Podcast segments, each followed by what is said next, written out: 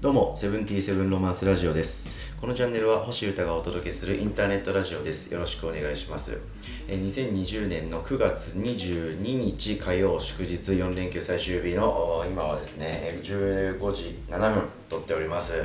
えーやりました、えー僕は湘南エリアへの移住に成功しまして、えー新居に着いて、え荷物も全部置いて撮っておりますやりましたはい。最近はそんな話ばっかりしてるんですけど毎日いろんなこと話してますのでチャンネル登録とグッドボタンお待ちしておりますなんつってポッドキャストでやってます。えー、っとですねこのことについては星優太的新鬼ヶ島計画というタイトルをつけて、えーここ最近約1ヶ月くらいかな綴っておりましてえーいろんなことを思うにこうなるに至った経緯とか行動を結構記録と情報共有とかも兼ねて、えー更新していました。で今日でですね一応5回目ですね、はい、でここ最近、えー冷蔵庫は必要なのかとか、えー明日から移住だみたいな話をしたりとか、えーもろもろそれにまつわる話はしてたんですけどこの移住計画が進行するっていう意味では今日が5回目かなということなので、えー今日は新星優太的新鬼ヶ島計画5移住完了ということの話をしてみたいと思ってます。よろしくお願いします。はい、でですねちょっと情報が今日はすごく多い感じがしてますので冒頭からかなり早口で喋ってますんで、えー0.75倍速とかで聞いてください。よかったら。はい。話します。えーとですね。移住をしましてその経緯とかいろいろに関しては、えー過去1234のいろんなところで話してます。特に12とかかな。3とかのエピソードでかなり詳しく話したんですごく凝縮して今話してで、えーこの部屋なんですあの湘南エリアルーム。ちょっとこの部屋の名前も今度考えますね。そこに至るまでのですねえードタバタもいろいろあったんでそれをどっちかっていうと話したいなという気持ちでおります。はい。で経緯とかいろいろはまあ繰り返しになっちゃう部分も多いんですけどこのね新しい世界の中で、えーまあ、ライブがないし、えーライブに向かう打ち合わせとかあリハも全然ないし今はね、はい、でそもそも人に会うってこと自体もあんまりこうどうなのみたいな。遊びに行くのもどうなのみたいな。いろんな世界観ってあるじゃないですか。僕も人並みにそういう感覚は持っています。でそれに対してですね僕があー重機を構えてる場所がもうめちゃくちゃ都心部だったんですよ、うん、森尾町というふうに僕はですねカッコ仮で呼んでたんですけどそこに、えー住んでいる賃貸物件を借りてたんですけどもう以前の社会の中での僕のモチベーションとしてはですね、えーいつでもどこでももうすぐ行けるよと僕は、うんいつだってそこにいる24時間営業よろしくですみたいなテンションでおりましたし、えー生活に必要なものとか、えーサービスとか家具家電とかインフラとかを全部外部化しておりまして、えー睡眠とあと駐輪自転車を止めておく。あとは、えー機材とグッズの今ある在庫。あとは充電か、うん、あ今ある在庫の保管。そして充電、えーだけできれば OK だということでですね。それだけがある部屋をあえて狙って契約して住んでたんですよ。はい、なんですけど最初に言った通りそういうライブとかあれこれは全部できないと、うん、で、えージムにですね僕はお風呂サウナ運動を求めてそういうふうに使ってたんですけどジムも閉鎖しちゃいましたから、えー僕の暮らしの大黒柱サウナがもう入れないと。お風呂も普通に人として入れないと。これはまずいということで、えーそこでの、うんその町森王町という町ですね。渋谷区なんですけど、はい、渋谷区森王町の、えー暮らしを諦めます、うん、で社会情勢が進むのをちょっと鑑みながら様子を見ながらあー一旦ですね、えー都内からちょっと行ったらあるラッキー実家ですね。はい。ラッキー実家にですね僕は避難させていただいてました。はい。で、えーその半年でまた僕のあの考えとかねやりたいこととかもアップデート変化していきましてえー結果から言うとその外部化してた生活のいろんなあインフラとかあいろいろを自分の空間で持ちたいなって思いました、はい、お風呂とか、えーキッチンとかああとはなんだトイレとかあ洗面とかそういういろいろですよね。うん。そうなったっていうのが一つ、うん、あとはですねえーやっぱりそういう都心部に住んでても人と会うことが少ないしだったらあ家賃をそんなに払う意味がないだろうと。そこにお金を突っ込む必要もないだろうという気持ち、うん、というのと同じぐらいですね、生活水準を上げたくないなっていう気持ちがありました。はい、僕はそういう部屋で住んでたり暮らしてたりしてたので、えー、部屋が汚いなとか、部屋小さい部屋だなとか、僕そういう感情はなかったんですよね。うん。なんでそういったことでもなければ、えー、10平米だったっけな、確か。めっちゃ激狭、最高物件だったんですけど、特に文句もなかったし、不満もなかったんで、はい、生活水準を上げていきたいとか、家賃を倍のとこに住んで排水の陣にしていきたいとか、そういうベクトルはないので、うん、なので、えー、家賃はそのままぐらいがいいなと。はい。いうことで、えー、探し始めたりしました。あとはもうやっぱ、せっかく人と会わない暮らし会えない暮らしになるならもう逆手にとって人にそんなに簡単に会えない場所に行って制作をもうバチクソ進められるような環境に身を置こうということを考えましてですね、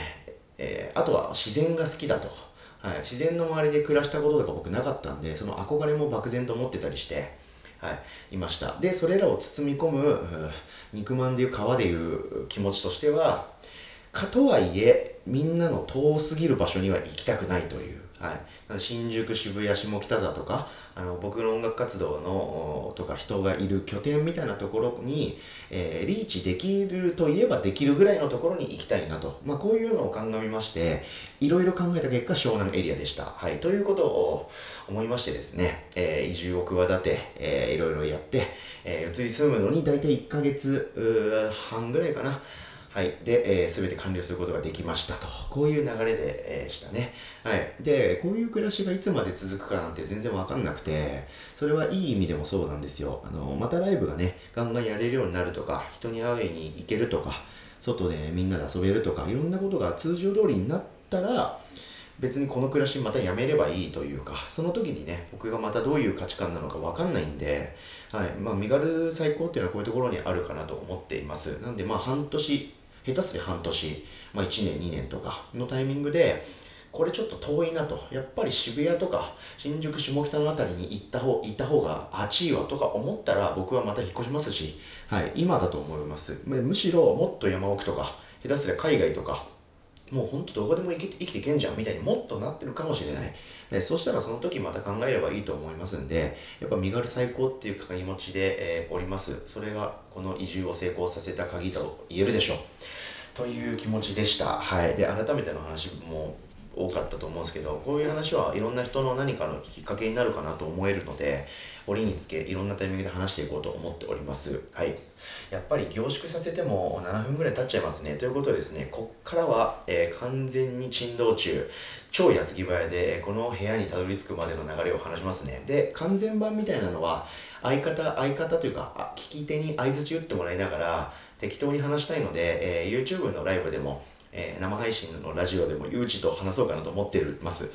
えー、ここはですね、えー、湘南ルームと今は言いましょう。仮に湘南ルームなんですけど、えー、いろいろ物件探す中でいいなという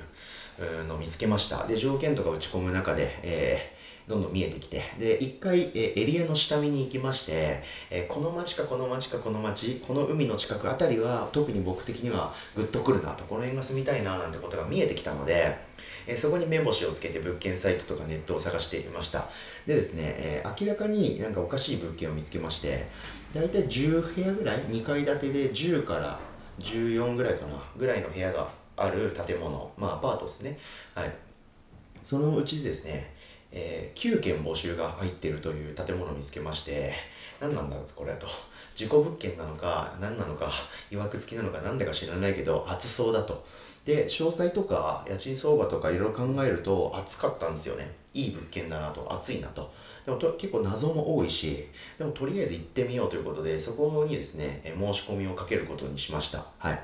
で、えいろんな部屋を選べたんですけど、まあ何でもいいから2階がいいなということで、え205かな、うん、を選びまして、それで内見を申し込みました。はい。で、内見当日ですね、部屋を見に行きましたら、まあすげえいい感じじゃんと。全然綺麗じゃないというか、レトロ、古い感じ。古い感じで壁とかいろいろ内装は綺麗にしてくれているという感じの部屋ですねなんで実際綺麗だし住むには全然困らないような感じだけどキッチンとかお風呂水回りがもう完全に古いみたいな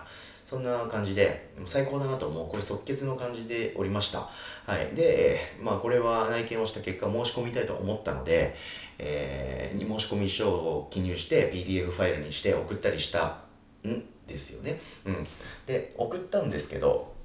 はい。送ったらえーえー、僕がやり取りしている不動産業者会社じゃない別の会社から大家さんにですね僕よりギリギリなんちょっとタッチの差で、えー、先を越された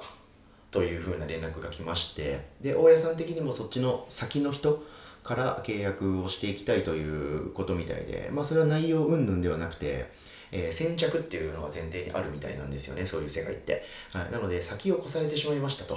はい、でその返事が来るまでにもう土日を挟んで、えー、僕個人事業主だし開業したから審査とか通んないのかなとか早く引っ越したいけどどうなんだろうとか引っ越し日だけ9月22日って決まっちゃってんだけどとか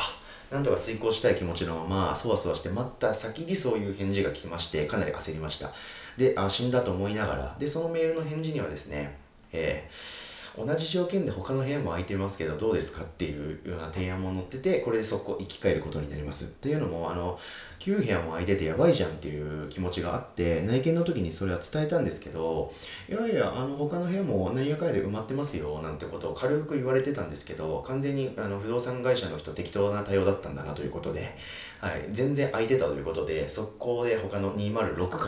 な、はい、隣の部屋を申し込みましたら1秒後に審査が通ったと連絡が来ましてそれで決定と。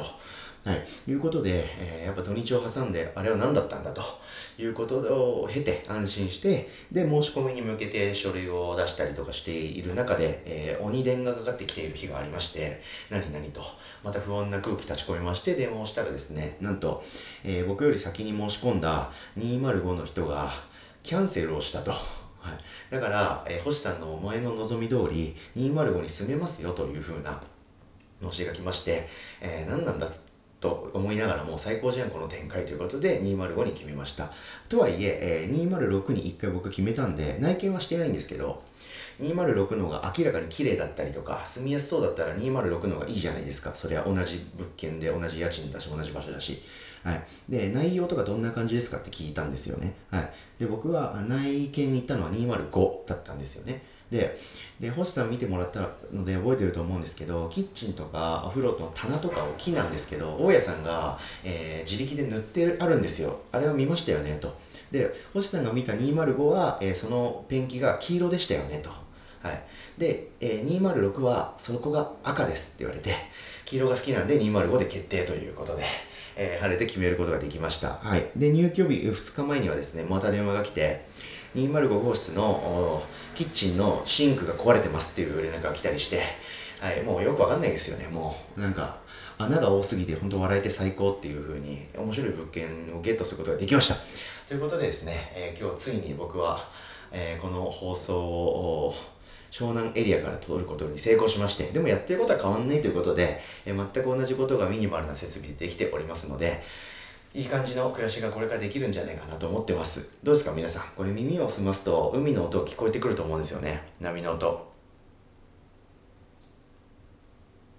はい、これです。ここで僕はこれからいろんな曲を作ったりとか発信をしていこうと思ってますので、皆さん、え、楽しみにしていてください。そして、え、ここにみんな来れるもんなら来てください。遊び来てください。僕はこの街では新しい人間関係とか友達を作りに、え、移住してきたわけではないので、何もなければ僕はここで、えー、一人っきりで過ごすことになると思います。で、一人の時は僕お酒飲まないので、なのでここ逆言うと、ここでお酒飲むっていうことは、友達が来てくれる時みたいなもんだと思いますので、はい、皆さん結構遠いんですけど、湘南エリアまで来てください。そこで僕と一緒に、えー、生配信やりましょうということで、移住完了ということで、えー、星歌的新鬼ヶ島計画、今日は5ですね。移住当日に撮るということでお届けしてみました。というのも、この放送もですね、えー、この前の1周年記念の放送の時と同様ですね、僕のヤバパイセンの一人である矢野さんが、えー、僕の今目の前にいまして、え、映像を回してくれてます。で、この映像とかもろもろをまとめたドキュメンタリー作品ですね。天竺通信という映像作品になって、えー、年内には公開を目指してやってるみたいです。はい。で、僕の他にもいろんなアンダーグラウンドなアーティストがシリーズになって、やるみたいなので、えー、今僕がこれ喋ってるこの瞬間のことも映像化されますので、こういう簡素な設備で撮ってんだとか、後ろに海全然ないじゃんとかそういうのもバレるんじゃないかなと思ってますんで、えー、その辺も楽しみにしていてくれたら嬉しいです。ということで、えー、今日は終わりです。聞いてくれてありがとうございました。え、0.75倍速でぜひ聞いてください。はい、え、2020年9月22日、火曜祝日、セブンティセブンロマンスラジオ星でした。それでは、え、海行きますか、皆さん。行きましょうということで、ありがとうございました。